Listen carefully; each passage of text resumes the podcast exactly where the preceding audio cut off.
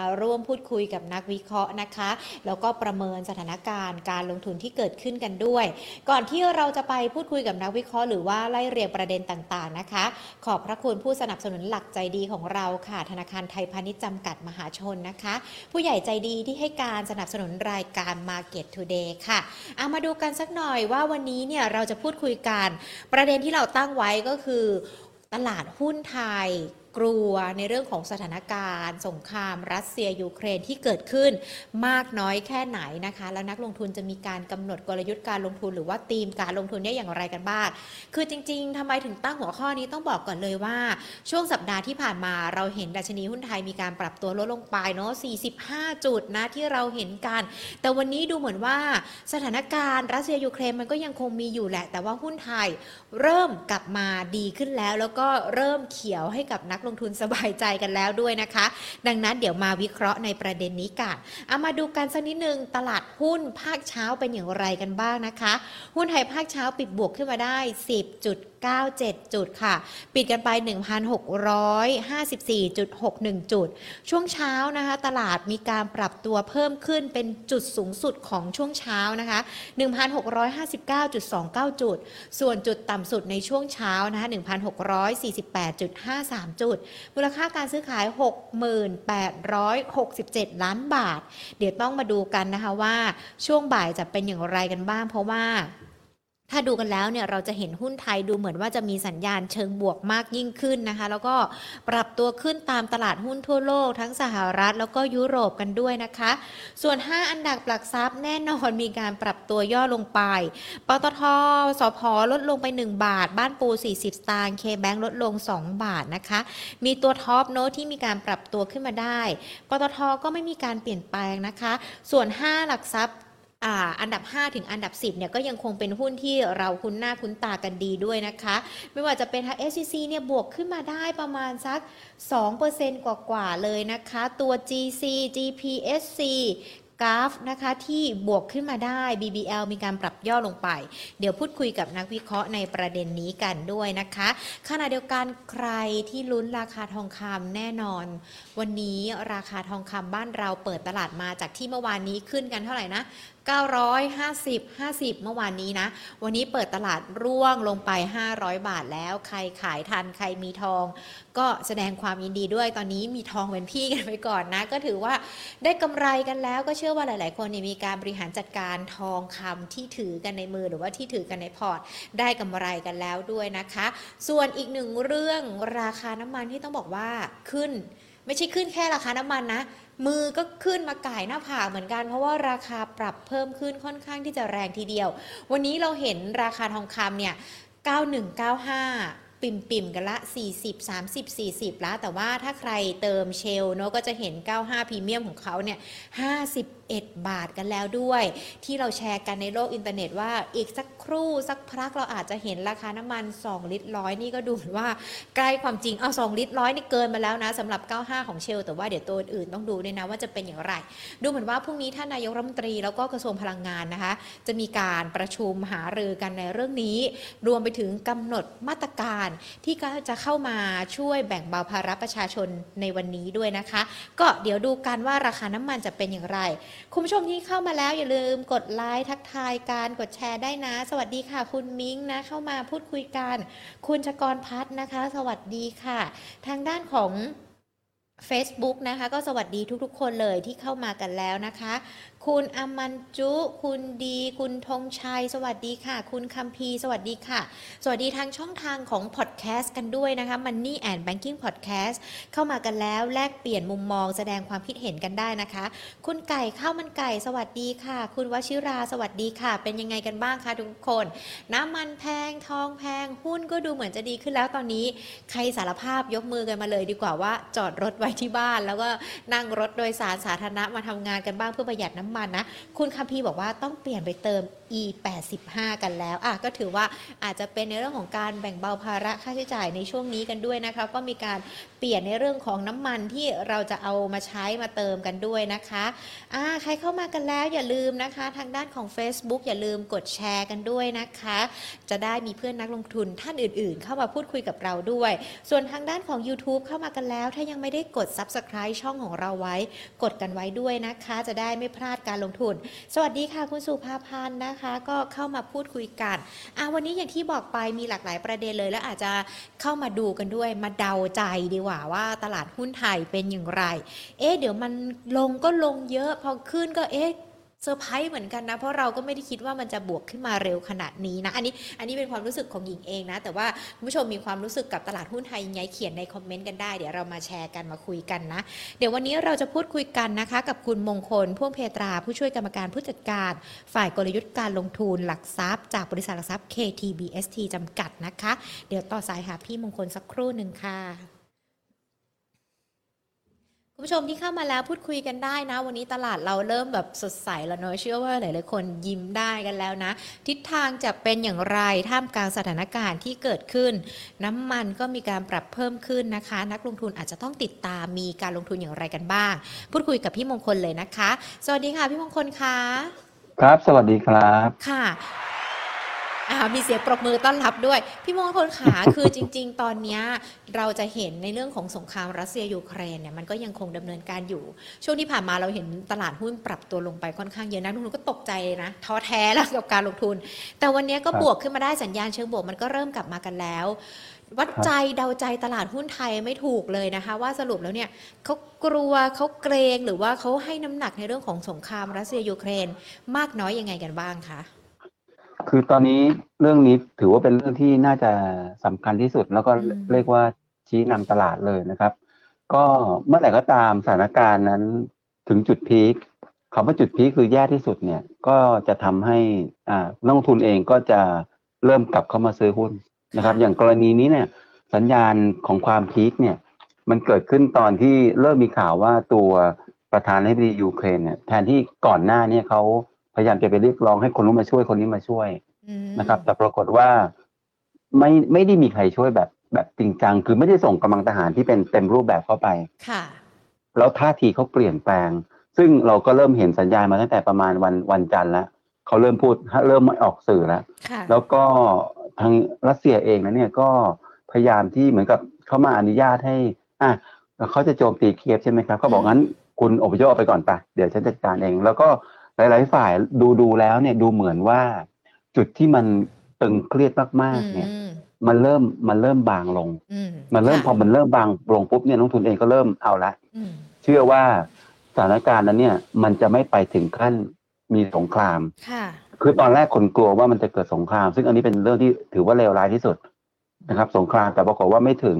การ sanction ก็ดูจะดุเดือดแต่ก็มันก็มีมีเส้นจำกัดเนี่ยมันเหมือนกับแต่ละคนที่ อ่าอเมริกาค่ะเองมีการ sanction น้ำมัน sanction อะไรก็ตามเนี่ยมันมีอาจจะมี limit ที่จำกัดก็เลยทำให้คนนั้นเนี่ยรู้สึกว่าจุดที่แย่ที่สุดจุดที่ peak ที่สุดเนี่ย มันควรจะผ่านไปแล้วอืมแต่ยังไงก็ตามเนี่ยมันจะต้องดูวันนี้อีกวันหนึ่งค่ะว่า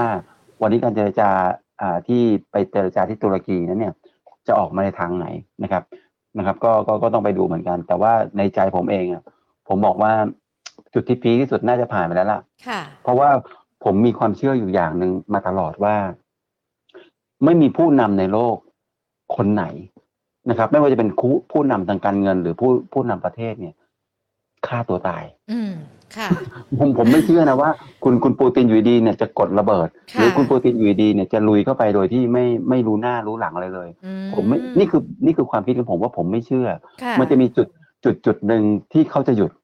เพราะว่างานช่วงประมาณสองสัปดาห์ที่ผ่านมาผมผมจะใช้คำพูดนี้ว่าเป็นการโชว์ของค่ะคือทุกคนจะต้องเอาอาวุธของตัวเองมาวางบนโต๊ะให้หมดค่ะว่า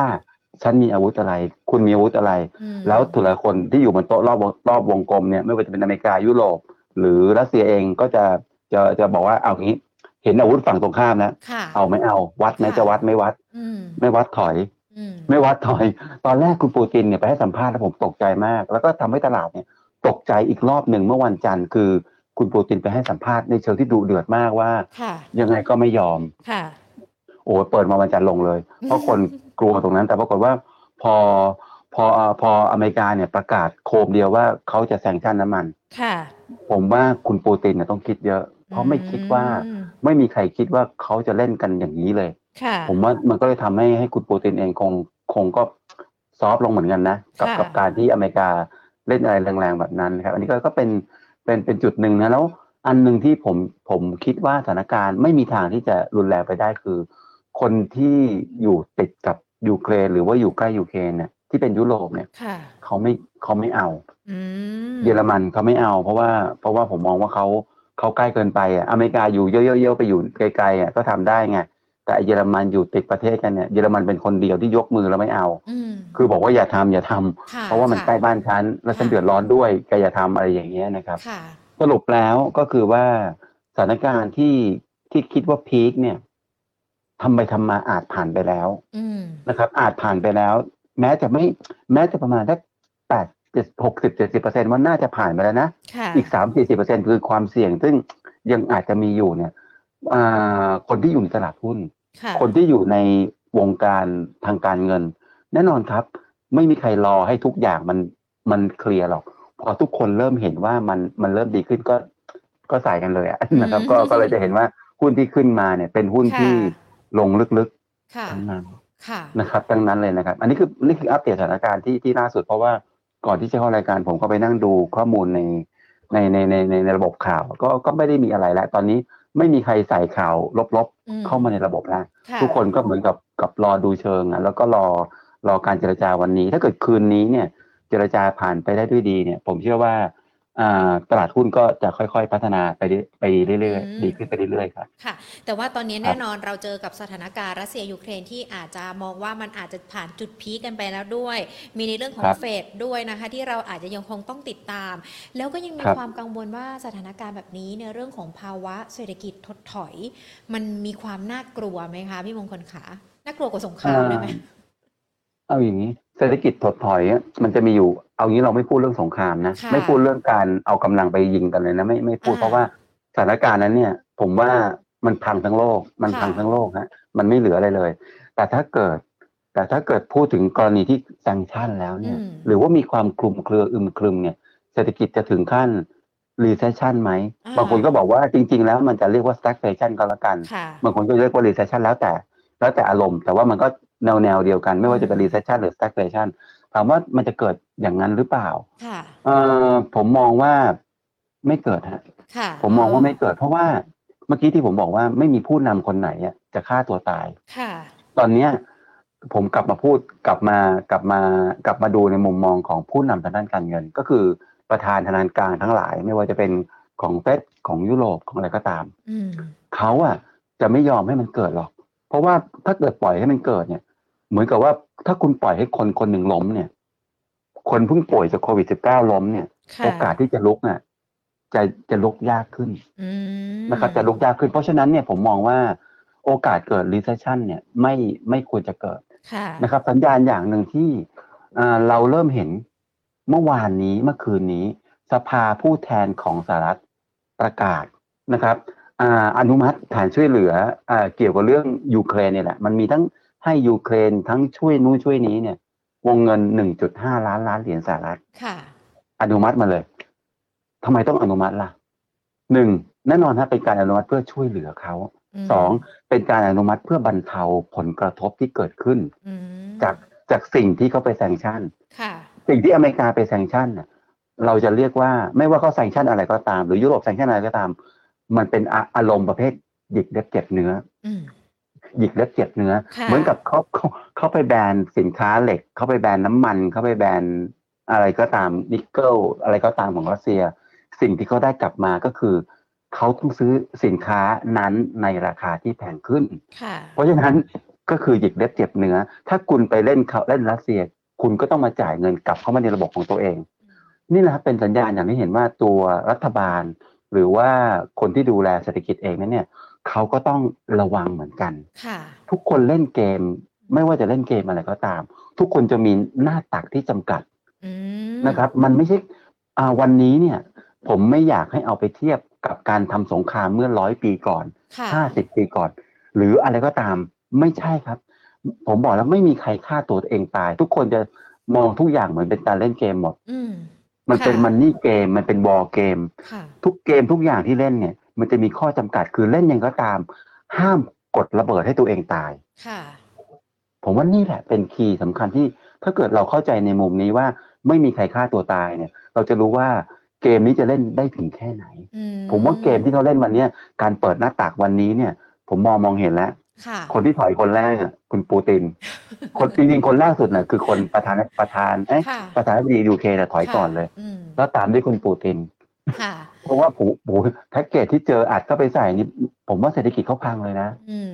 เขาพังเลยนะโอ้โหผมผมก็ไม่คิดนะว่า ใครจะกล้าเล่นแบบ ค่ะแซงเอ่อแซงชั่นที่รุนแรงได้แรงขขนานาดดนี้นี้ใช่ครับ ค่ะ ก็นะครับค่ะอะก็เป็นในเรื่องอืมของสถานการณ์รัสเซียยูเครนที่เราติดตามกันมา แล้วก็มีอิทธิพล มีทั้งน้ำหนัก แล้วก็การลงทุนด้วย แล้วถ้าอย่างนั้นเองถ้ามองย้อนกลับมาในตลาดหุ้นไทยล่ะคะพี่มงคลเราจะต้องใช้เกมในการเล่นยังไงกันบ้าง ให้เข้าหรือว่าล้อไปกับเกมสถานการณ์ที่เกิดขึ้นอยู่ณปัจจุบันเนี้ยค่ะโอเคครับ ก็วันเนี้ยเราสิ่งที่เราเราเราวิเคราะห์กันเนี่ยก็คือ วันสองวันก่อน เราเราหวันไหวเหมือนกันนะค่ะผมว่าวันวันจันทร์กับวันอังคารเนี่ยเป็นวันที่เลวร้ายที่สุดของคนที่ลงทุน จริงจริงน้ำตาๆผมพูดได้เลย จริง เพราะค่ว่าอืมเอ่อถ้าเกิดอะไรก็ตามที่เราเห็นว่ามันลงแล้วมันมันลงเนี่ยค่ะเราจะรู้สึกว่า เอ้ยโอเคใช่อืมแต่ถ้าเกิดสิ่งที่เราเห็นเนี่ยมันเหมือนลงค่ะแต่มันไม่ลงค่ะเราขายไปแล้วแต่มันขึ้น เราซื้อไปแล้วแต่มันลง มันเป็นอย่างนั้นฮะ มันเป็นมาในช่วงอาจารย์อังคารเนี่ยแหละ เป็นอะไรที่แบบโอ้โหแบบ ผมว่าเจ็บมากฮะ เป็นอืมเป็นสองวันที่เจ็บมาก คือคนที่อุตส่าห์ทนมาตั้งนานค่ไม่ว่าจะทนไม่ซื้อ หรือทนไม่ขายค่ะเขามาโป๊ะกันตรงวันใจายวันอังคารกันหมดเลย คือคนที่สมมติว่าทองอะ ไม่ได้ซื้ออืมไม่ไหวแล้วเกินสามหมื่นบาท เกินสองพันเหรียญซื้อเลยเคาะโคมเข้าไปเลยค่ะคนที่คนที่เหมือนกันคนที่ถือหุ้นอยู่ คนที่ถือหุ้นอยู่แบบเฮ้ย ลงมาแล้ว หลุดแนวรับ ไม่ไหวแล้วขายอืมทั้งหมดไปเจอกันวันจันทร์อังคารหมดเลยค่ะเพราะฉะนั้นตรงเนี้ย แล้วแล้วพอวันพุธปุ๊บมันมันทำอะไรไม่ทันไงค่ะเพราะว่าไม่ว่าคนจะซื้อทองก็เพิ่งทำไป คนขายหุ้นก็เพิ่งขายไป วันอังวันพุธก็เลยทำอะไรลำบากมาก ทุกอย่างมันก็แล้วแล้วปรากฏว่ามันยังดีนะครับ วันยังดีนะ ที่วันนี้หุ้นขึ้นอืมมันทำให้คนเห็นว่า เอ้ย ไอ้ที่มันหลอกฉันมาเมื่อสองวันก่อนไม่ใช่ละมันค่ะคือของจริงค่ะมันคือขึ้นจริง เพราะฉะนั้นเอ่อสิ่งที่เราทำวันนี้นะครับ ในเชิงกลยุทธ์ที่เราทำก็คือว่าเราเรามองของที่ขึ้นไปสูงก่อนค่ะทองคำอืมทองคำเนี่ยขึ้นไปค่ะสูงมาก ทองคำเคยเป็นเป็นเป็นสิ่งที่เรามองว่าวัดความเสี่ยง เราเราขายออกก่อนเลยนะครับ ทองเนี่ยไปก่อนเลยนะครับ พันธบัตรไปก่อนเลย อันนี้แล้วก็พวกสินทรัพย์อะไรก็ตามที่ขึ้นน่ะไปก่อน ส่วน หุ้นน้ำมันอย่างสอพอเนี่ยค่ะผมไม่คิดอยู่แล้วว่า มาหุ้นน้ำมันน่ะช่วงที่ขึ้นมาสัปดาห์ที่ผ่านมาผมแนะนำขายอย่างเดียว เพราะว่าผมมองว่าอ่าราคาหุ้นเนี่ยเมื่อเทียบกับเงินปันผลเนี่ย มันคือหกปีนะครับเพราะปันผลของบตสพจ่ายเงินผลปีละหกบาท ราคาหุ้นขึ้นมาก็ประมาณสามสิบกว่าบาท มันคือหกปี ยังไงคุณก็ต้องขายหุ้นตัวนี้ทิ้งนะครับ แล้วก็เพราะฉะนั้นตรงเนี้ยสพก็ต้องขายต่อนะครับ แล้วอีกกลุ่มหนึ่งเนี่ยที่อาจจะต้องระวังด้วยคือ อ่าต้องระวังนิดนึงนะครับ ต้องระวังนิดนึงก็คือ จริง ๆ ผมก็ยังสองจิตสองใจอยู่ แต่ว่าผมผมไม่แน่ใจว่าอาจจะต้องขายด้วยหรือเปล่าคือกลุ่มที่ฝรั่งซื้อไปก่อนหน้านี้ค่ะฝรั่งซื้อหุ้นกลุ่มธนาคารกับกลุ่มน้ำมันไปก่อนหน้านี้ค่ะนะครับ ธนาคารที่เขาซื้อคือ KBank BBL นะครับ ที่เขาซื้อเป็นหลักเลย SCB ซื้อไม่เยอะ เพราะมันติดเรื่องการแปลงสภาพอยู่เอ่อน้ำมันซื้อสอพอซื้อบลทไปเยอะนะครับ แล้วก็พวกเนี้ย ผมว่าเขาอาจจะ จะสวิตช์ออกนะครับเพราะฉะนั้นตรงตรงตรงกลุ่มพวกนี้ต้องระวังแล้วก็ค่ะแล้วแต่ว่าเขาจะเขาจะผันตัวเองเขาหาหุ้นที่ที่มีที่กลุ่มอื่นๆเนี่ยค่ะกลุ่มอื่นๆน่ะมากขึ้นไม่ว่าจะเป็นตัวกราฟเอเนจีหรือว่าอะไรก็ตามนะครับ พวกเนี้ยจะเป็นเป็นอย่างนั้นมากขึ้น หรือแม้กระทั่งกลุ่มพวก AOT เนี่ยมากขึ้นอืมอะคราวนี้ค่ะผมมาถึงมาถึงจุดสำคัญแล้วว่าอ่าที่ที่คุณหญิงถามว่าเอ้ยแล้วอย่างนี้เอาไงดีเมื่อกี้ผมพูดฝั่งว่าต้องระวังแล้วคือขายเนี่ยอืมคือทองคือหุ้นที่ขึ้นไปเยอะๆเนะขายไปก่อนแล้วส่วนฝั่งที่ ที่ควรจะต้องซื้อกลับเนี่ย ถ้าเป็นมันแน่นอนฮะคนที่ซื้อกลับ ผมจริง ๆ ผมทำลิสต์ของหุ้นที่ต้องควรจะซื้อมาค่ะมาไว้ก่อนหน้านั้นแล้วว่า เมื่อไหร่ก็ตามที่ตลาดบกกลับคุณต้องซื้อหุ้นเหล่านี้ ผมมีแต่ผมจะอ่านชื่อหุ้นประมาณสักกี่ตัวไม่รู้ผมผมจำไม่ได้แต่ว่า แต่ว่าเดี๋ยวผมจะบอกว่าอ่าถ้าให้ผมจิ้ม ผมค่ะจิ้มตัวไหนนะครับได้ผมจะอ่านชื่อว่า KCE ค่ะสมบูรณ์แอดวานนะครับฮาน่า IVL นะครับ OR นะครับ PTGGC อืม SCB TTB SCGP ค่ะ GPSC Big Grim แล้วก็ตัว CPF นี่คือหุ้นทั้งหมดสามสี่ห้าหกโหสิบได้ไหมคะเนี่ยสิบสองตัวอ่าสิบสองตัว คือคือสิบสองตัวเนี่ยผมคิดจากอะไรค่ะผมผมผมทำลิสต์ตัวนี้เมื่อประมาณเมื่อวันซืนวันพุธวันอังคารเท่าทีว่า เพราะว่าผมรู้ผมไม่รู้ว่ามันจะมันจะมันจะเด้งวันไหนไงผมต้องทำรอไว้ก่อน ผมก็เลยทำวันอังคารเนี่ย ก็คือผมเอาหุ้นที่ลงมาลึกๆ แล้วก็พิจารณาว่าหุ้นพวกนี้มันลงเพราะรัสเซียค่ะกับยูเครน แล้วเป็นหุ้นที่มันจะต้องเด้งอืมเมื่อหุ้นเด้งมันจะต้องเด้งเนี่ยนะหุ้นสิบสองตัวเนี่ยเป็นสิบสองตัวที่ที่ต้องเด้งค่ะถ้าให้ผมจิ้มเนี่ย ผมผมจะเลือกตัวแรกเนี่ย ผมจะเลือก KCE เป็นเบอร์หนึ่งเลย KCE วันนี้ก็เหมือนขึ้นมาแล้วใช่ไหมคะพี่มงคลเหมือนขึ้นแล้วก็ลงอ๋อดูเหมือนเอ้ยเดี๋ยวก่อนนะมันขึ้นขึ้นชั่วตโมองนเห็นนี้มันห้าลสิบบด้วยแปดเจ็ดสิบห้าใช่ไหมขึ้นค่ะแล้วก็รู้สึกว่าขึ้นไปแตะหกสิบแล้วก็ลงค่ะนะครับ ตัวที่หนึ่งเนี่ยก็คือ KCE เพราะลงลึกมาก คือเป็นตัวที่เรียกว่าถ้าถามว่าให้ฟันธงเอาตัวเดียวเลยนะ ผมเลือก KCE อืมนะครับ แต่ถ้าเกิดอะในลิสต์นี้เนี่ยมีที่สองที่สามไหมค่ะผมว่าผมให้อีกสองตัวก็แล้วกัน ก็คือตัว IVL แล้วก็ตัว SCGP ค่ะนะครับทำไมเลือก IVL กับ SCGP นะครับ KCE เนี่ยเห็นชัดเจนว่าราคาหุ้นลงจากอ่าเยอะหกประมาณสิบกว่าบาทเลย ส่วน IVL เนี่ย ก่อนหน้านี้เนี่ย ราคาหุ้นลงอะเพราะว่า เพราะว่าตัว IVL เองนั้นเนี่ยเขาเขามีโรงงานอยู่ที่ตัวยุโรปค่ะนะครับ เพราะฉะนั้นพออ่าเวลามันมีมีข่าวตรงเนี้ย ราคาหุ้นมันถูกกระทบ มันจะลงมาเยอะ มันไถมันแถมันไถลงมาเลยแหละจากห้าสิบสองลงมาเหลือสี่สิบสี่จริงๆอะมันลงมาก่อนหน้าที่จะเกิดเคสรัสเซียแล้วด้วยอืมนะครับ แล้วก็ลงควบมาเลย ผมก็เลยมองว่าพอสถานการณ์มันคลี่คลายเนี่ย แล้วมันถ้าเกิดมันคืนเนี้ยประชุมแล้วเนี่ยมันผ่านไปได้จริง ๆ เนี่ย ผมว่าหุ้น IVL เนี่ยก็ควรจะเด้งกลับค่ะถ้าประชุมแล้วออกมาดีนะ ก็ควรจะดีดกลับขึ้นมาอีกอืม IVL เป็นตัวเดียวที่ผมจะแนะนำในการลงทุนหุ้น หุ้นกลุ่มพวกปิโตรเคมีนะครับ IVL จะเป็นตัวหลักๆ ที่ผมแนะนำค่ะ GC IRBC ผมไม่ค่อยแนะนำเท่าไหร่อืมนะครับ เพราะว่าผมค่ะมองว่า IVL เองสเปรดค่อนข้างดี อีกตัวหนึ่งนะครับก็คือตัว SCGP SCGP เองนะเนี่ย ถึงแม้เขาจะมีการซื้อธุรกิจที่อังกฤษ แต่โดยโรงงานเขาเนี่ยไม่ได้อยู่ที่อังกฤษ โรงงานของ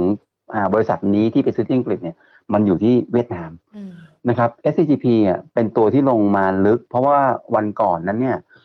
เรื่องของราคาทันหินครับมันค่ะมันขึ้นไปเยอะอืมเพราะเป็นเป็นมันทำให้ต้นทุนของเขาเพิ่มขึ้น แต่วันเนี้ยสถานการณ์ถ้าเกิดมันคลี่คลายลงนะครับ บวกกับตอนนี้เนี่ยจีอ่าอินโดนีเซียเองอะอาจจะมีการเขาเรียกอาจจะมีการปรับขึ้นภาษีนะครับ ปรับขึ้นภาษีของถ่านหิน หรือแม้กระทั่งห้ามนำเข้าถ่านหิน ผมยังไม่แน่ใจเขาจะใช้นโยบายไหนเนี่ย มันอาจจะเป็นตัวกดดันต่อราคาถ่านหิน เพราะฉะนั้นเนี่ย มันจะทำให้ราคาถ่านหินเนี่ยผมมองว่าน่าจะปรับตัวลง SCGP เนี่ยราคาหุ้นน่าจะค่อยๆ กระเตื้องกลับไปหาห้าหกสิบาทได้อืมนะครับ นี่คือสามตัวนะครับ KCE ค่ะอ่า IVL แล้วก็ SCGP SCGP ก็เห็นว่ามันอาจจะดูแพงบางคนบอกอุ้ยทำไมพี่มงคลเลือกหุ้นราคาห้าสิบาทหมดเลยค่ะถูกไหมราอะคาแรงเอางี้สมแรงถูกไหมคราวนี้ สมมุติว่าอ่าผมว่าหลายคนอยากได้ต่ำกว่านั้นใช่ไหมค่ะ ผมต้องเลือกใหม่ใช่ไหมอะผมอาจจะเพราะว่าหลายคนอยากได้หลาตัวกหลายต่ำกว่าหลากนั้นหลายค่ะหนูว่าอะอันไอตัวไอตัวไอตัวหลักๆเนี่ยมันชัวร์นะค่ะแต่ว่าตัวลองๆเดี๋ยวผมดูนิดหนึ่งผมตัวลองๆผมเลือกตัววันนี้เรามีหลากหลายราคาหุ้นแล้วกันเลือกให้กับหลากหลายนัหลากทุนหลายนเพราะว่าค่ะผมจะเลือกโรงพยาบาลก็ไม่ได้เลือก BM ก็ค่ะไม่ดีไม่ขึ้น เออ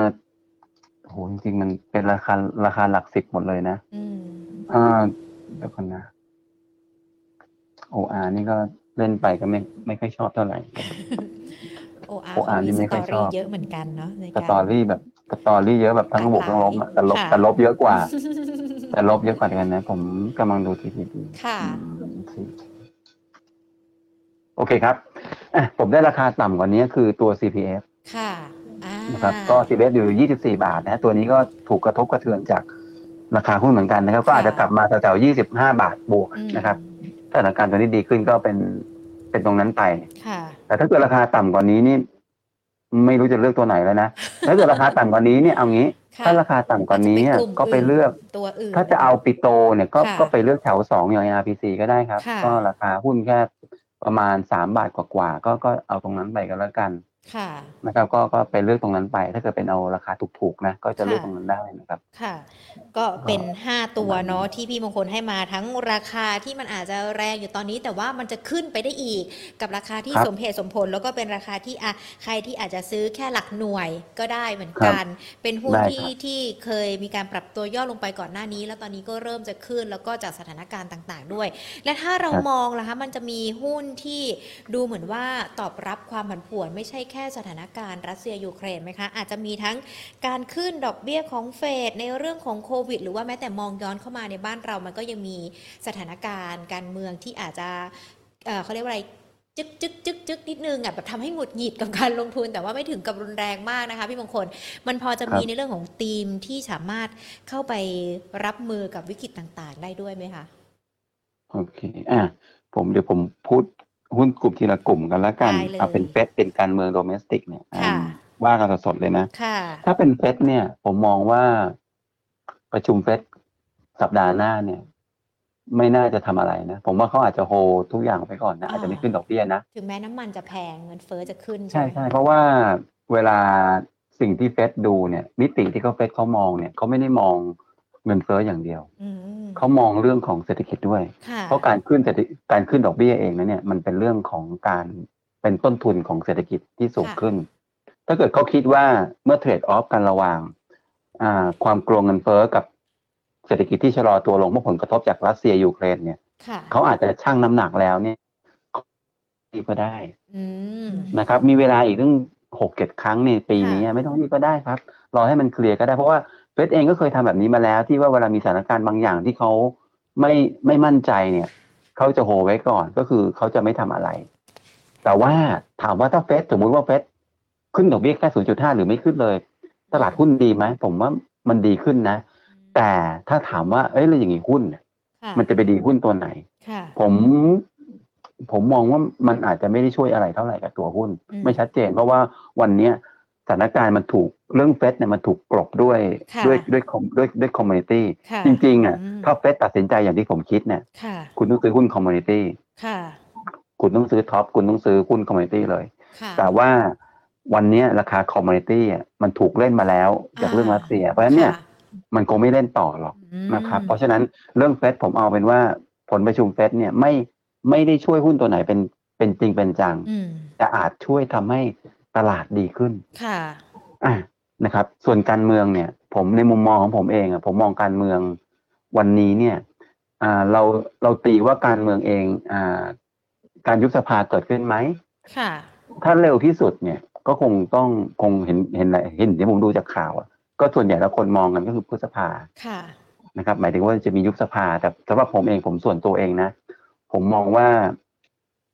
ไม่ยุบ ผมมองว่าเขาคงพยายามที่จะโฮยื้อไว้ต่อไปก่อนเรื่อยเอาๆ ยื้อไปเรื่อยค่ะๆคือรัฐบาลชุดนี้เราต้องผมสำหรับผมเองผมยังเชื่อต้ว่าองอยู่ผมอยากเขาอยากอยู่นานอ่าค่ะผมเชื่อว่าเขาอยากอยู่นานค่ะเพราะว่าเขาจะมาอยู่ได้อีกครั้งเดียวค่ะเขาอยากอยู่นานเพราะเนี่ยไม่มีใครพออยากอยู่นานเขาไม่ไม่ไปตัดอะไรออกกับตอนนี้หรอกครับค่ะยกเว้นว่ามันจำเป็นจริง ๆ ซึ่งความจำเป็นตรงนั้นเนี่ยอ่าการที่สสไม่เข้าสภาจริงๆคุณต้องไปด่าสสค่ะคุณได้บอกว่าทำไมคุณไม่เข้าสภา คุณทำไมคุณไม่ประชุม มันเป็นมันเป็นปัญหาของตัวสสเองอืมจะบอกว่าแอนตี้จะโหวตอะไรก็เออเรื่องอะไรก็ตาม ก็มันไม่ใช่เรื่องไงค่ะสสไม่เข้าประชุมมันก็เป็นเรื่องปัญหาของสสไม่ใช่ปัญหารัฐบาลผมผมมองงั้นนะค่ะเพราะฉะนั้นเนี่ยเอาเอาเป็นว่าการที่อ่าที่ประชุมมันไม่ครบหรืออะไรบ่อยๆเนี่ยมัน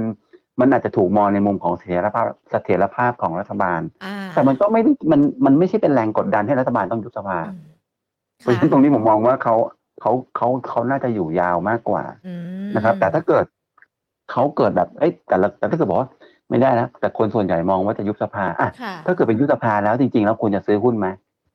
ผมค่ะบอกว่าไม่ไม่ไม่น่าจะซื้อนะ เพราะว่าเพราะในมุมของผมเองเนี่ย ผมมองว่าถ้าเกิดเราจะซื้อเราจะซื้อหุ้นเนี่ยนะครับ ถ้าเราเราจะซื้อหุ้นเนี่ย ก็มันจะมีปัญหาอย่างหนึ่งคือ ถ้าเกิดอ่าสภานั้นอยู่ไม่นานค่ะสภานั้นอยู่ไม่นานว่า ว่าอายุสั้นน่ะอืมแล้วรัฐบาลมีอายุสั้นกันแล้วกันอย่าเรียกว่าสภาเลย รัฐบาลอายุถามว่ารัฐบาลรัฐบาลจะเร่งทำค่ะอายุรัฐบาลจะเร่งทำโครงการไหมค่ะไม่ครับ รัฐบาลชุดนี้จะไม่ทำรัฐบาลชุดนี้เป็นรัฐบาลที่ ผมว่าเขาเขาเขาไม่เหมือนกับว่าเขาไม่ไม่ได้อยากจะจะเอาตัวลงไปทำอะไรอย่างนั้นแล้วว่าถ้าเกิดเขามีปัญหามากๆในเวลาเนี้ยเขาเขาจะไปจัดการปัญหาเขาเอง อย่างเช่นไม่ว่าจะเป็นหาโควิด หรือค่ะปัญหาในสภามากกว่าที่จะมาอนุมัติงาน ผมกลับมองว่า ถ้าเกิดใครก็ตามตีความว่าสภาชุดนี้จะอยู่ได้ถึงแค่พฤษภามิถุนาคุณไม่ควรจะเล่นหุ้นรับเหมาเลย เพราะว่างานมันจะไม่มีค่ะนะครับ ผมไม่ผมจะไม่คิดว่างานมีนะผมจะคิดว่างานไม่มีเพราะฉะนั้นตรงเนี้ยค่ะกลุ่มรับเหมาอะสำหรับผมเองผมมองว่า ถ้ารัฐบาลอายุสั้นไม่ควรเล่นรับเหมาครับค่ะ คือไม่ควรเล่นรับเหมาค่ะ ที่บอกว่าอายุสั้นแล้วไม่ควรเล่นเพราะว่าถ้าเหลือแค่สองครัสาบมเดือนเขาก็คงจะไม่ไปเซ็นอนุมัติการลงทุนต่างๆ แล้วน่าจะแก้หรือว่าสางปัญหาที่เกิดขึ้นมากกว่าที่จะเริ่มต้นโครงการใหม่ แล้วก็ค่อยไปลุ้นกันใหม่รัฐบาลหน้าสำหรับกลุ่มถูกรับเหมาครับอันนี้อันนี้ถูในกยะครับที่ที่พี่มงคลบอกว่าแค่สองถึงสามเดือนเท่านั้นนะคะเปิดคุณใช่ผู้ฟังครับเพิ่งเข้ามาฟังถ้าเกิดจะเป็นอย่างนั้นนะถ้าเกิดเราคิดว่าจะยุบสภานะผมผมเชื่อว่าจะเป็นอย่างนั้นนะฮะค่ะแต่ถ้าเกิดแบบ อยู่ยาวก็แล้วไปให้อยู่ยาวก็อะก็เล่นรับเหมาไปเพราะฉะนั้นเราแต่คนจะจะเทคไซส์หรือว่าจะอืมจะมองมุมไหน แต่ผมมองว่าเขาว่าคุณจะอยู่ยาวมากกว่า แต่ช่วงเนี้ยเขายังไม่ทำอะไรค่ะผมคิดอย่างนั้นนะค่ะเพราะว่าช่วงเนี้ยปัญหามันมีปัญหาในสภามันมีปัญหาโควิด มันมีปัญหาอะไรต่างๆนานาค่ะเยอะค่ะปัญหาเยอะกว่าครับเออตอนนี้ปัญหาเขาเยอะมากเห็นไหมครับว่า นายกรัฐมนตรีเองหลังๆมา แทบจะไม่ได้พูดอะไรเลยค่ะ คือเงียบเลยอะเพราะว่าค่ะผมมองว่ามันมีปัญหาอย่างหลาย ๆ อย่างที่มันเยอะกว่าอืมนะครับ มันก็เลยจะทำให้พวกโปรเจกต์ต่าง ๆ นานาเนี่ย ผมว่ามันอาจจะยังไม่ได้ไม่ได้เต็มที่ แล้วแล้วตอนนี้มันก็เกิดโควิดโอมิครอนรอบใหม่มาด้วยไงค่ะมันก็เลยทำให้คุณไปพูดอะไรก็ตาม มันก็มันก็ไม่ได้อะค่ะ วันนี้รู้สึกรู้สึกนายกจะจะประชุม EEC ด้วยนะ ผมไม่รู้ค่ะเขาจะพูดอะไรบ้างอืมแต่มันจะไม่ได้ไงฮะมนี่คือเพราะในมุมของการเมืองเองผมมองว่ามันไม่ได้มีมันมันเป็นประเด็นที่ ยังไม่ได้ช่วยในตัวหุ้น แต่ว่าผมกลับมองในประเด็นที่สามว่า เออค่ะก็คือว่าถ้าเกิดอย่างเงี้ย มันมีกลุ่มอื่นอีกไหมที่ที่นอกเหนือจากที่อ่าหุ้นที่ต้องซื้อเพราะว่ารัสเซียมันมันจบลงหรือว่ามันค่ะดีขึ้นมันตอนเนี้ยกระแสปีเนี้ยมันเป็นกระแสของตัวตัวโดเมสิกอืมตัวโดเมสิกเป็นหลัก เพราะว่าประเทศไทยเนี่ยมีมีโชคค่อนข้างดีตรงที่ว่าเศรษฐกิจของประเทศไทยเองนั้นเนี่ย เป็นเศรษฐกิจประเทศเป็นเศรษฐกิจที่เราเองนั้นเนี่ยอยู่ได้ด้วยค่ะ ด้วยด้วยด้วยด้วยด้วยภาคเอกชนค่ะภาคเอกชนของประเทศไทยเนี่ยค่อนข้างจะแข็แข็งงแกแกร่ร่งงค่ะถูกครับแข็งแกร่งและแข็งแรงมาก เพราะฉะฉะนั้นเอ่อผมเชื่อว่าหุ้นในปีนี้เนี่ย เราอะถ้าเป็นหุ้นที่อิงต่างประเทศ ไม่เน้นนะ ผมไม่เน้น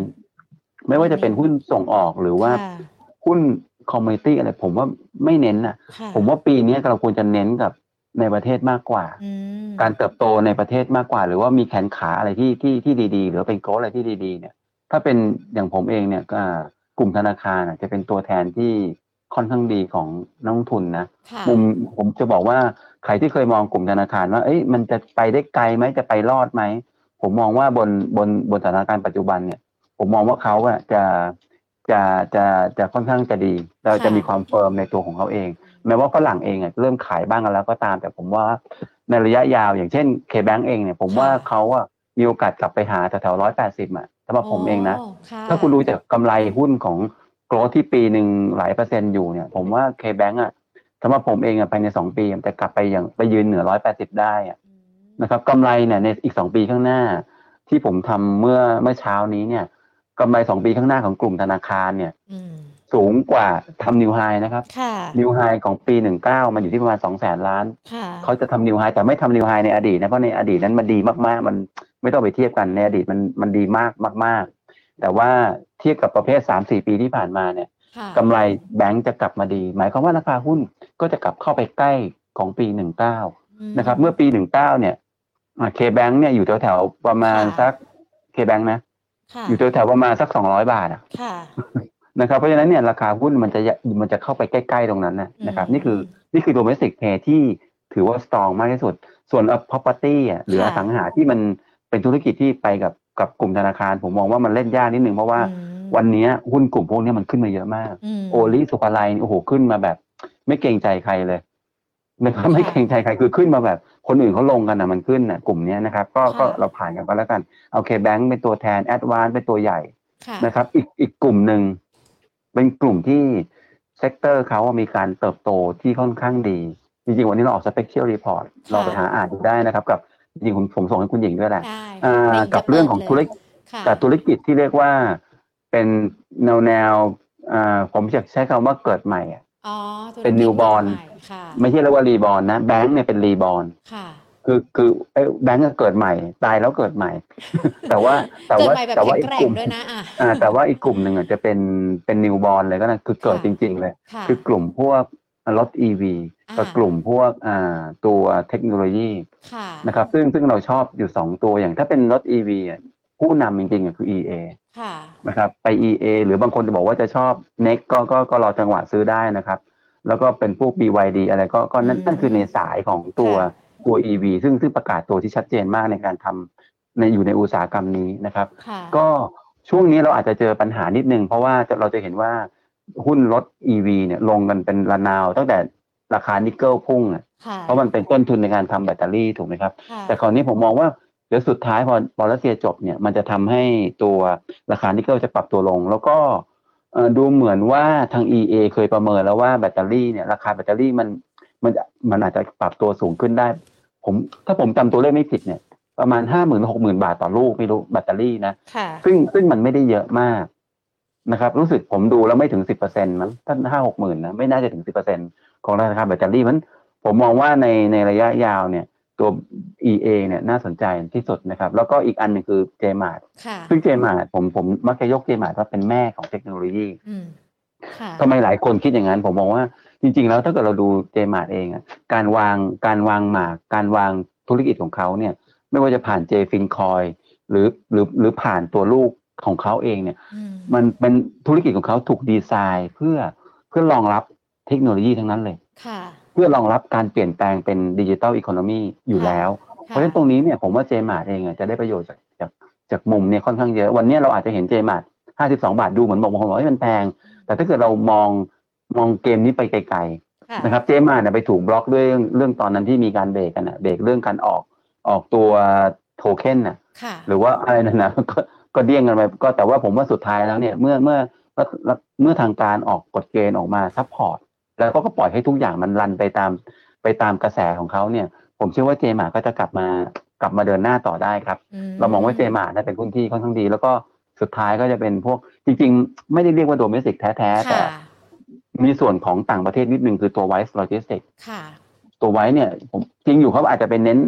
มีธุรกิจรายได้จากเมืองนอก แต่ผมมองว่าเขาเติบโตจากจากการ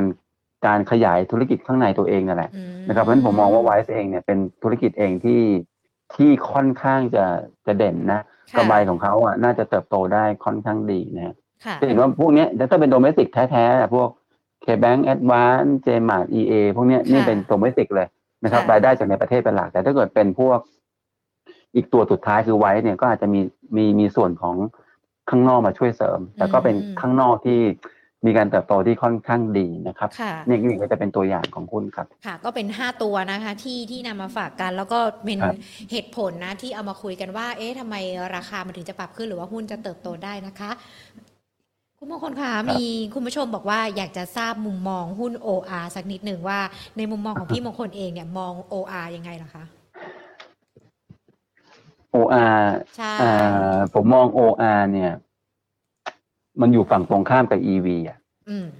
รถ EV อะค่ะนึกภาพออกเลยใช่ไหมฮะค่ะเพราะว่ารถ EV ยิ่งเติบโตเร็วเท่าไหร่เนี่ยความต้องการใช้ปั๊มน้ำมันน่ะจะยิ่งลดลงไปเท่านั้นอืมนะครับ เพราะฉะนั้น ในอันในระยะในลองเทอมเนี่ยผมจะพูดเสมอว่าในลองเทอมเนี่ยหุ้น OR เนี่ยมันจะเตี้ยลงเตี้ยลงเตี้ยลงไปเรื่อยอืมๆการ OR เนี่ยเข้ามาเทรดในตลาดหุ้นเนี่ยบางคนไม่รู้ว่าราคาจอง18บาทค่ะ18บาทนี่ก็ถือว่า อืม ก็ไม่ถูกแล้วนะค่ะ นี่คือ OR เป็นตัวที่แปลกที่คนยอมเทรดที่ราคาพรีเมียมมาตลอดเลย ค่อนข้างแปลกนะครับ เมื่อเทียบกับธุรกิจปั๊มอะไรด้วยกัน ผมมองผมก็เลยมองว่า เขาเทรดพรีเมียมอยู่ เพราะฉะนั้นเนี่ย OR เองในระยะยาว ผมมองเป็นมันจะไม่ค่อยดีหรอกในระยะยาว ไม่ไม่เหมาะกับการถือลงทุนในระยะยาว ยกเว้น ยกเว้นนะครับเขาพิสูจน์ได้ว่าธุรกิจอื่น ซึ่งไม่ใช่ปั๊มน้ำมันเนี่ย มันมันมีการเติบโตแบบสูงมากๆค่ะแต่มันยากครับ เพราะว่าธุรกิจปั๊มน้ำมันมันมี EBITDA สูงถึงที่เจ็ดสิบห้าเจ็ดสิบกว่าเปอร์เซ็นต์ของเขาในวันเนี้ยจะเอาอะไรมากบอะยากมาก มันเหมือนกับบ้านปูอะ บ้านปูเป็นถ่านหินเนี่ยเหมืองถ่านหินเนี่ยแต่เขาผู้บริหารพยายามจะเอาธุรกิจอื่นมากรบธุรกิจเหมืองถ่านหินแแต่มันจะกบไม่ได้ง่ายนะ เพราะว่าเหมืองถ่านหินมันหกสิบเจ็ดสิบเปอร์เซ็นของธุรกิจหลักเขาอะค่ะในเชิงกำไรเพราะฉะนั้นเนี่ยมันไม่ง่ายครับ มันไม่ง่ายมันต้องใช้เวลาแบบนานแล้วอาจจะทำไม่ได้ก็ได้เพราะตรงนี้ผมมองว่า OR ระยะยาวเนี่ยถ้าเป็นยี่สิบห้าบาท ไปหายี่สิบห้าบาทในหุ้นตัวอื่น อาจจะดีกว่าโอ้นะครับ คือคือคือเวลาเราลงทุนในระยะยาวคือคือผมไม่ได้ว่ารังเกียจรังเกียจอะไรตัว OR แต่ผมกำลังจะพยายามมองให้เห็นว่าเขาอยู่ฝั่งตรงข้ามกับ EV มันจะเป็นแบบนั้นค่ะเพราะตรงเนี้ยถ้าเกิดเราคิดจะลงทุนยาวเราอยากจะเกาะไปกับเขาเนี่ย เราไปหาหุ้นอื่นที่มันโอเคกว่าค่ะรู้สึกว่าปันผลของ OR ก็ไม่ไม่ค่อยดีด้วยนะค่ะคือผมไม่รู้จะบางคนบอกว่าอะไม่เป็นไม่เป็นไรอ่าราคาหุ้นแบบนี้เดี๋ยวปันผลก็ได้ ปันผลมันก็ไม่สูงนะ OR อืมค่ะอะนะครับ มันอาจจะเล่นฉาบฉวยได้ แต่ว่าเล่นเรายาวมันเล่นไม่ได้ฮะฉาบฉวยฉาบฉวยพอเล่นได้จากยี่ห้าไปยี่หกอย่างเงี้ยเล่นได้ แต่ถ้าเกิดแบบเอายาวเลย ผมว่า ไปไปอันอื่นเถอะไปอันอื่นเถอะนะครับถือว่าเป็นคำแนะนำนะคะ แล้วก็เป็นครับมุมมองละกันนะคะ คุณผู้ชมที่ถืครัอบอยู่อาจจะนำมาประกอบการตัดสินใจในการเลือกจังหวะเลือกลงทุน หรือว่าฟังคำแนะนำไปเป็นส่วนหนึ่งในการตัดสินใจด้วยนะคะ พี่มงคลครับขามีหลากหลายคนเลยในคุณผู้ชมทั้ง Facebook ไลฟ์ของเราแล้วก็ YouTube เริ่มสอบถามกันมาแล้วด้วยนะคะ OR เนี่ยก็มีหลายท่านสอบถามมาแล้วเราก็มีการพูดคุย แล้วก็เปิดเผยมุมมองกันไปแล้วด้วย อีกหนึ่งอีกหลาย ๆ ท่านนะคะ ที่สอบถามกันมาหญิงขอหยิบยกคำถามมาถามพี่มงคลนะคะ คุณสุรางค์ค่ะสอบถามตัว CBG ค่ะ น่ารับครับไหมคะ แล้วก็ถ้าจะรับเนี่ยควรรับที่ราคาเท่าไหร่ คือ CBG ถ้าเราดู CBG ดีๆเนี่ยเราจะเห็นว่า CBG เนี่ยเริ่มตั้งฐานตัวเองที่ร้อยบาทค่ะผมผมผมเคยผมเอาเรื่องที่วิเคราะห์ตัวเขาเองอะในช่วงที่เขาลงมาลึกๆว่ามันเกิดจากอะไรเพราะลูกลูกค้าถามเยอะ แล้วถามแล้วก็บอกว่าเราจะซื้อเขาไหมอืมนะครับอะมันมีทั้งประเด็นเรื่องของราคาอลูมิเนียม มีประเด็นเรื่องของ โควิด ที่มันทำให้คนงานนั้นเนี่ยทำอะไรได้ไม่เต็มที่นะครับ มันมีเรื่องของอาธุรกิจบางส่วนอยู่ที่อังกฤษอืมนะครับ มีเรื่องหลาย ๆ อย่างที่มันเกิดขึ้น แต่คราวเนี้ยผมวิเคราะห์ในในระดับที่เป็นมุมมองในเชิงกลยุทธ์แล้วว่าเอ้ยจริง ๆ แล้วร้อยบาทซื้อได้ไหมค่ะผมมองว่าร้อยบาทสำหรับผมเองนะซื้อได้นะครับ ซื้อได้ฮะสำหรับผมเองนะเมื่อเมื่อคิดจากตัวแปรทั้งหมดแล้วเนี่ย ร้อยบาทเนี่ยซื้อได้ แต่สมมติฐานอย่างหนึ่งที่ ผมก็กลัวกลัวมันเกิดนะก็คือ มันต้อง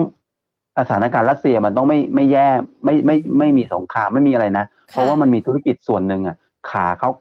ส่วนหนึ่งอะ มันไปเหยียบอยู่บนธุรกิจในอังกฤษอืมที่เป็นสปอนเซอร์พวกฟุตบอลอะไรนั้นอะ มันไปค่ะเหยียบตรงนั้นอยู่อืมเพราะฉะนั้นเนี่ยถ้าเกิดอะไรกันเกิดสงครามขึ้นมาเนี่ย มันจะมีปัญหาได้อืมแต่ถ้าเอาชัวร์ๆนะถ้ารอให้สัปดาห์นี้ผ่านไป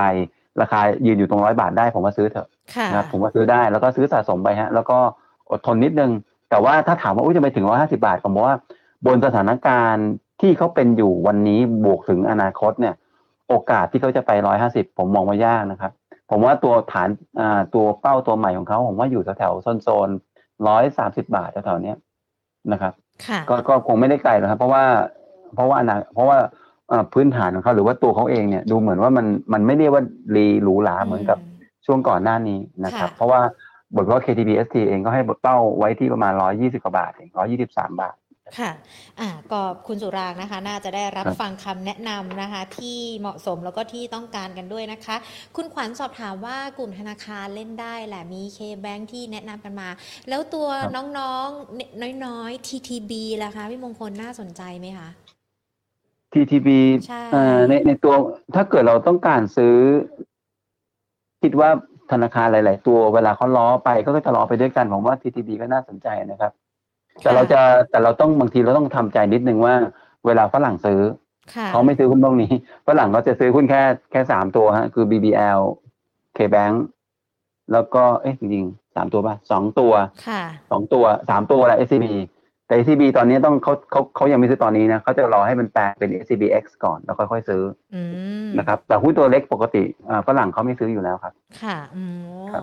อะก็ลองดูนะคะ คุณกิตชัยสอบถามตัวเดินเรือค่ะ PSL ตัวนี้มองยังไงคะ จริงๆ เราเพิ่งให้ขายไปเมื่อวานเนี้ยตอนนี้ก็โอ้เหตุผลคืออย่างนี้ครับ PSL เนี่ย ตอนที่คนเก่งเก่งกันขึ้นมาเนี่ยอ่าเอาก่อนอื่นผมพูดถึงค่าระวังเรือก่อน ค่าระวังเรือมันมันเริ่ม มันเริ่มไหลลงมาเรื่อยๆแล้วค่ะมันเริ่มไหลลงมาไหลลงเรื่อยๆแล้วราคาหุ้นก็ตามลงมานะครับ มันเพิ่งขยับกลับขึ้นมาเนี่ย หรือว่าคนเริ่มมาเก่งว่า เอ้ย เกิดสงครามเดี๋ยวค่าระวังเรือจะขึ้น คนก็มามาเก่งเรื่องตรงนี้ ก็เลยทำให้ค่ะหุ้นเดินเรือกลับมาอีกครั้งหนึ่งแต่ถ้าเกิดเมื่อไหร่ก็ตามสถานการณ์รัสเซีย พลิกกลับเนี่ยอืมตัวตัวหุ้นกลุ่มเดินเรือก็จะปรับตัวลงด้วยเช่นกันครับเพราะฉะนั้นเนี่ยอืมดีเชียสเองเนี่ยผมแนะนำเป็นการขายทำกำไรมากกว่าฮะอืมทั้งกลุ่มทั้งกลุ่มเดินเรือและผมค่ะพูดข้ามไปอีกกลุ่มหนึ่งก็แล้วกันค่ะคือกลุ่มถ่านหินอันพวกเหมืองถ่านหิน บ้านปู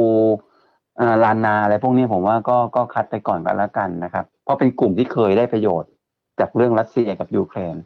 นะครับอืมนะครับ ก็จะเป็นอย่างนั้น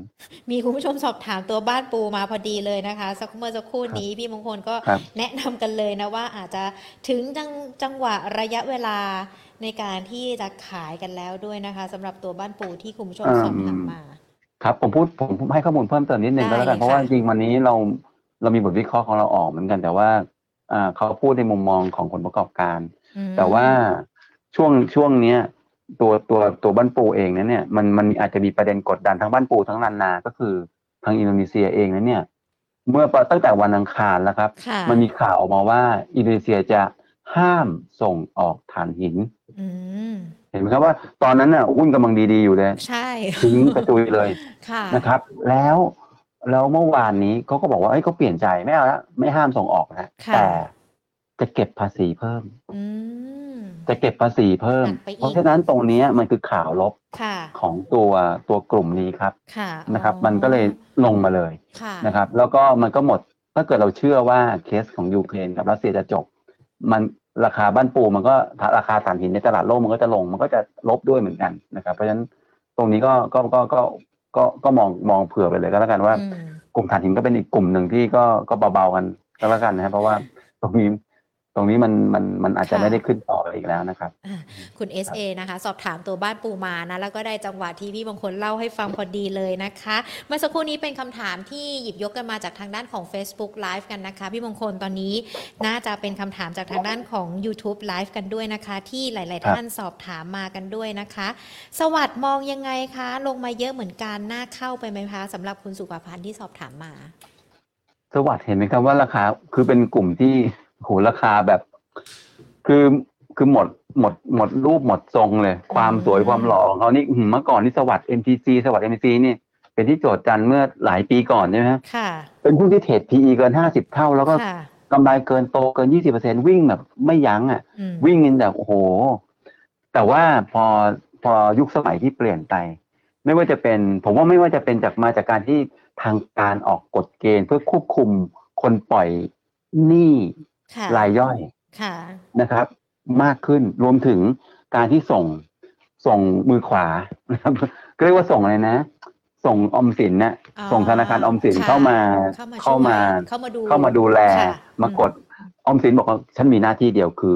กดดอกเบี้ยให้ต่ำที่สุดค่ะอ้าวถ้าอย่างนั้นก็จะเหลือไหมเนี่ยค่ะนะครับ แม้ว่าเขาจะมาจับมือกับสวัสด์อืมก็แต่ก็ไม่ไม่ไม่ไม่ได้ว่าไม่ได้ว่าช่วยอะไรเท่าไหร่ เพราะว่าค่ะ มันเขาเข้ามาทำให้ดอกเบี้ยของระบบมันลงนะอืมนะครับ แล้วก็ธุรกิจของการเงินอะไรพวกนี้ผมว่าหลังๆมา มันผมผมก็ยังหาเหตุผลที่แท้จริงไม่ได้นะค่ะว่าเอ้ยทำไมคนถึงทิ้งสวัสด์แบบขนาดนี้ หรือเป็นเพราะว่าเขาเขาไปเจอเขาตัวไม่ใช่อื่นหรือไม่เปล่าไม่ใช่คิดแค่นี้ ไม่ใช่ค่ะคิดแค่ที่ผมคิดว่ามันมันมีธนาคารออมสินเข้ามาม หรือว่าบีฟิตมันมันไม่ด่ามันไม่ไหวจริงค่ะบีฟิตที่เขาซื้อมาก่อนหน้านี้แล้วจะไปทำนู่นทำนี่มันไม่ได้จริงค่ะๆหรือหรือเหตุผลอื่นใด เพราะมันผมก็ยังหาเหตุผลที่แท้จริงไม่ได้นะ เพราะว่าทั้งเขาทั้ง MTC ลงลงเหมือนกันค่ะขณะที่ว่าติดล้อเนี่ยกลายเป็นตัวขึ้นค่ะติดล้อฝรั่งซื้อด้วยนะครับฝรั่งกลับมาฝรั่งอะกลับมาซื้อหุ้นติดล้อเฉยเลยอืมนะครับ แต่ว่าเขาเขาไม่ได้ซื้อสวัสด์กับ MTC นะค่ะแล้วสองตัวนั้นลงเป็นเจ้าพ่อค่ะในตลาด ตลาดปล่อยกู้รายย่อยเนี่ยแต่ลงแบบราคาลงแบบไม่หยุดเนี่ยค่ะผมเลยมองว่ามันมันมันโดยโดยสภาพอุตสาหกรรมเขาเองอะมันอาจจะเป็นไม่ดีก็ได้นะเป็นถ้าเป็นผมนะผมว่าถามว่าซื้อไหมผมว่าไม่ไม่น่าซื้ออะอืมถ้าผมนะ ผมจะขยับไปเล่นติดล้อดีกว่าค่ะถ้าผมผมไปที่ติดล้อดีกว่าผมไม่เพราะไม่รู้ว่าเหตุผลจริง ๆ คือ แต่ว่าติดล้อเนี่ย เราวิเคราะห์กันมาแล้วว่ากำไรการเติบโตของกำไรของเขาเนี่ยสามสิบเปอร์เซ็นต่อปีค่ะในช่วงสองปีข้างหน้า เพราะฉะนั้นเนี่ยค่ะ อย่างน้อยที่สุดเนี่ยมันมีอะไรที่เป็นการันตีอยู่แล้วว่าสามสิบเปอร์เซ็นมันโอเคอะแล้วราคาหุ้นก็หรือว่าลงมาเยอะด้วยเหมือนกันนะครับ ก็ยังเป็นหุ้นในกลุ่มเดียวกันนะคะ ที่กลุ่มเดียวมีกันความฮะสดใสแล้วก็ดูมีสตอรี่ที่น่าสนใจกว่า ลองสวิตช์ดูนะคะคุณสุภาพันธ์ว่าไหวไหมนะ ถ้าจะเปลี่ยนจากสวัสดไปเป็นติดล้อด้วยนะคะคุณ KTP 28 บอกว่าสบายทำไมไม่ให้ไม่เห็นไปไหนเลยคะหุ้นตัวนี้ไม่สบายสมชื่อเลย 26บาทอย่าอย่า75อย่าอย่าเรียกว่าไม่ไปไหนครับ ค่ะ สบายเนี่ย เวลาเขาเดินขึ้นสวรรค์เนี่ย เราเราต้องเห็นว่าเขาเดินขึ้นสวรรค์นะค่ะ วันนี้เขายังอยู่บนสวรรค์เลยแต่ชั้นที่ห้าชั้นที่สี่ไม่รู้อะแต่อยู่บนสวรรค์นะอืมเมื่อเทียบกับราคาในอดีตของเขาคือราคาจองนี่เขากี่บาทสี่ห้าบาทเองไม่ใช่เหรอค่ะเจ็ดบาทแล้วนะราคาจองเขาเป็นเลขหลักเดียวอะค่ะเออเป็นเลขหลักผมจำได้ว่าเป็นเลขหลักเดียว ยี่สิบกว่าบาทที่ถือว่าสูงมากนะครับอืมกับกับกับกับกับสิ่งที่มันเป็นอยู่อะกับการค่ะ คืออย่างนี้สบายอะ เขามีเขามีแขนเขามีการมีมีมีการขยายไปธุรกิจหลาย ๆ ตัวเทคโนโลยีไปจับมือกับ JMART ไปจับมือกับคนนู้นค่ะกลุ่มซินเน็คอะไรอย่างเงี้ยไปจับมือกับกับหลายกลุ่มนะครับแต่แล้วก็ส่วนหนึ่งเขาก็เขาก็ทำธุรกิจเดียวกับ FSMART กับอืม FORTH้วยก็คือค่ะพวกตู้เติมอะไรต่างๆนานา ราคาหุ้นมันขึ้นไปแบบเยอะมากครับ อย่าเรียกว่าทำไมมันเป็นแบบนี้เลย มันขึ้นมาเยอะมากครับค่ะเยอะจนกระทั่ง เป็นเมื่อก่อนเนี่ยตอนที่ราคาสบายอยู่ที่ประมาณสิบาทต้นๆเนี่ยอืผมเชียร์เขานะมแต่พอราคาเขายี่สิบสามสิบเนี่ยผมไม่กล้าแล้ว เพราะว่าค่ะ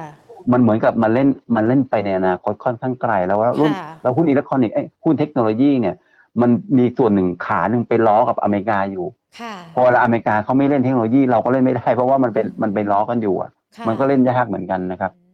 ก็ก็ประมาณนึงครับ ค่ะ คุณ KT 28ถามตัวนี้มาสบายแล้วบอกไม่ไปไหนเลย เขียนคอมเมนต์ให้ให้ให้ให้ให้หญิงกับพี่มงคลทราบหน่อยสิว่าไม่ไม่ไปไหนเลยตัวเนี้ยกำไรในพอร์ตสำหรับตัวเนี้ยเท่าไหร่กันแล้ว หรือว่าหุ้นเป็นยังไงกันบ้างที่ถือนะคะ อีกหนึ่งตัวค่ะ พี่มงคลที่2ถึง3ท่านถามมาเลยสำหรับตัวนี้ EPG ค่ะ ครับ EPG ก็ก็ท้อแท้เหมือนกันเนาะคืออ๋อไม่คืออย่างนี้ฮะ EPG อะเอ่อ ผมเคยธุรกิจเองอะของเขาอยู่กับรถยนต์กับพวกแพคเกจจิ้งนะซึ่งรถยนต์มันก็มันก็โอเคแล้วล่ะ แล้วก็ฐานของเขาไปอยู่ที่ออสเตรเลียด้วย ก็รถยนต์ก็ก็น่าจะได้แหละ แต่ว่าผมว่ามันมีปัญหามักจะมีปัญหาเรื่องต้นทุนครับอืม EPG เนี่ยราคาหุ้นเหวี่ยงเหวี่ยงไปเหวี่ยงมาเนี่ยค่ะส่วนใหญ่มาจากเรื่องต้นทุนที่บางช่วงเนี่ย มันสูงตามราคาน้ำมันนะครับเมื่อไหร่ก็ตามที่ราคาน้ำมันสูง EPG มักจะลงค่ะนะครับ ราคาเพราะฉะนั้นตรงนี้ผมมองว่าอ่าตรงนี้เนี่ย อาจจะมีผลกระทบในเชิงต้นทุนของเขาได้เหมือนกันนะครับ ตัว EPG ครับค่ะมันถามว่าเล่นไหมชั่วโมงนี้ผมว่าหุ้นหุ้นลักษณะอย่างนี้เนี่ย หุ้นที่ที่จะถูกกดดันจากจากในเชิงต้นทุนเนี่ย ผมว่าอย่างอย่าง EPG เนี่ย ผมว่าอย่าพึ่งดีกว่า รอก่อนค่ะดีกว่านะครับ แต่ถ้าเกิดไปลงไปแตะไปเก้าบาทน่าสนใจนะ ถ้ากลับไปเก้าบาทอีกครั้งอะน่าสนใจอืมนะครับแต่ว่าโอกาสการปรับขึ้นของเขาก็มี แต่ว่าอาจจะต้องใช้ระยะเวลาหรือว่าพอมีสตอรี่ที่เป็นเรื่องนั้นๆ ของเขาเองก็อาจจะทำให้หุ้นเติบโตได้อย่างเงี้ยเหรอค่ะถูกครับ ไม่งั้นก็ต้องรอให้เวลาราคาน้ำมันมันมันลงจริงๆอะอืมแล้วก็คอร์สมันลงจริง ๆ แล้วค่อย ค่อยกลับเข้าไปซื้อก็ได้ครับตรงนั้น ค่ะ มันไม่ใช่หุ้นหลักฮะไม่ต้องกลัวฮะเวลามันขึ้นนะอ๋อค่ะ มันไม่มันไม่ได้ขึ้นเร็วมากหรอกครับ ค่ะ หญิงขออีกสองตัวนะคะ พี่มงคลที่ครับคุณผู้ชมสอบถามมา ตัวครับ TASCO ล่ะคะ มองยังไงกันบ้างคุณลูกเกดถามมา เขาบอกว่าสหรัฐปลดล็อกน้ำมันจากเวเนแล้ว หุ้นตัวนี้จะขึ้นด้วยไหมคะ คือการปลดล็อกน้ำมันจากเวเนซุเอลาแต่ราคาน้ำมันในตลาดโลกยังอยู่ระดับสูง อืมมันก็ มันก็ไม่ไม่ได้ต่างอะไรกันมาก แล้วก็ ค่ะ ผมมองว่ามันในในจริงๆตอนตอนตอนที่สหรัฐไปไปดูเวเนไปคุยกับเวเนผมก็มามองทัสโก้เหมือนกันนะอืมว่ามันได้หรือเปล่าค่ะแต่ผมมองว่ามันมันมันไม่น่าจะได้นะอืในมุมของเขาเองอะเพราะว่าถ้าเกิดราคาน้ำมันสูง ต้นทุนยังไงก็สูงค่ะส่วนการที่บอกจะมาจะมาเอาราคาน้ำมันจากเวเนมาใช้อะไรเนี่ย ผมเข้าใจว่าในไอ้จุดจุดนั้นเนี่ยมันผ่านไปแล้วนะมาตั้งหลายปีแล้วนะอืมเขาไม่น่าจะได้ประโยชน์ แบบนั้นอีกแล้วนะค่ะตอนนั้นน่ะต้องยอมรับว่าเขาไปล็อกน้ำมันเนี่ยที่ราคาต่ำมากนะครับ ซึ่งมันมันคือตอนนั้นไงแต่วันเนี้ยผมว่ามันไม่ไม่ใช่ตอนนั้นแล้วนะค่ะผมไม่คิดว่ามันจะจะไปยังไงไปไม่ไม่คิดว่ามันจะมันจะกลับมาได้ดีหรอกนะครับอืมเห็นไหมครับว่าผลการงานหรือว่าราคาหุ้นเองนั้นเขาหลังๆมาก็แทบจะไม่ ไม่ได้ว่าเคลื่อนไหวอะไรแล้วล่ะค่ะคือคือมันหมดมันหมดมันหมดเสน่ห์ในการเล่นไปแล้วอะอ๋อคนก็เลยจะไม่ค่อยเล่นแล้วอะครับค่ะ ก็น่าจะไปเล่นกลุ่มตัวอื่นในกลุ่มอุตสาหกรรมเดียวกันได้ใช่ไหมคะไม่มีมีตัวเดียวด้วยอ๋อใกล้มันเคียงมีตัวเดียวก็ก็ไม่ไหคือมันคือ ใช่ฮะคือแน่นอนนะเวลาคนบางบางทีอยากจะเล่นไงจะเอาอืม story มาเล่นกับหุ้นอืมแต่ถ้าเกิดเราไปดูดีๆอะค่ะ story กับส story ไม่ว่า story อะไรก็ตามอะแต่ว่ามันไม่ได้มีผลต่อในเชิงกำไรเนี่ยอืมันก็จะไม่ไม่ค่อยได้หรอกค่ะเรื่องของการของของตัว TASCO เองอะช่วงหลังๆมามันก็ไม่ค่อยดีเท่าไหร่ค่ะเมื่อเทียบกับในในช่วงที่รุ่งเรืองนะค่ะเมื่อเทียบกับตอนรุ่งเรือง ค่ะนะครับอะงั้นทิ้งท้ายที่คุณชัยวัฒน์ครับนะคะ ขอตัวแบมค่ะ มองยังไงคะตัวนี้ แบมแบมผมมองดีครับค่ะแบมผมมองดีแบมกลับมาแบมดีเนี่ยแล้วผมผมมองดีเพราะว่าตั้งแต่เปลี่ยนผู้บริหารจริงๆผมไม่ได้บอกผู้บริหารท่านนี้เนี่ยคนเก่าไม่ดีนะค่ะแต่แต่ตั้งแต่เปลี่ยนผู้บริหารนะครับเปลี่ยนซีอแล้วก็เริ่มมีการออกมาให้ข้อมูลเยอะขึ้นอ่าเราเห็นข้อมูลแล้วก็มีตัวช่วยนะครับค่ะมีมีตัวช่วยเรื่องของ